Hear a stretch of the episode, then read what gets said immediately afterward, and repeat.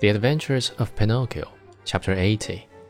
Thinking it would make a fine missile, one of the boys took hold of it and threw it with all his strength at Pinocchio's head.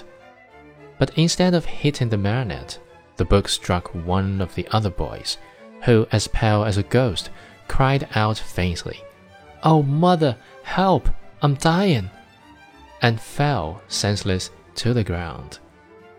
At the sight of that pale little corpse, the boys were so frightened that they turned tail and ran. In a few moments, all had disappeared.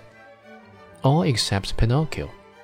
Although scared to death by the horror of what had been done, he ran to the sea and soaked his handkerchief in the cool water, and with it bathed the head of his poor little schoolmate. Sobbing bitterly, he called to him, saying, Eugene, my poor Eugene, open your eyes and look at me. Why don't you answer? I was not the one who hit you, you know.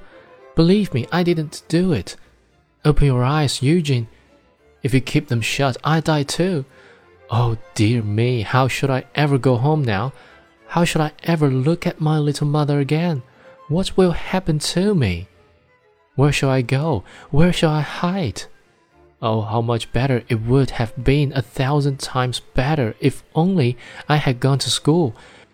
Why did I listen to those boys? They always were a bad influence, and to think that the teacher had told me, and my mother too. Beware of bad company. That's what she said, but I'm stubborn and proud. I listen, but always I do as I wish, and then I pay.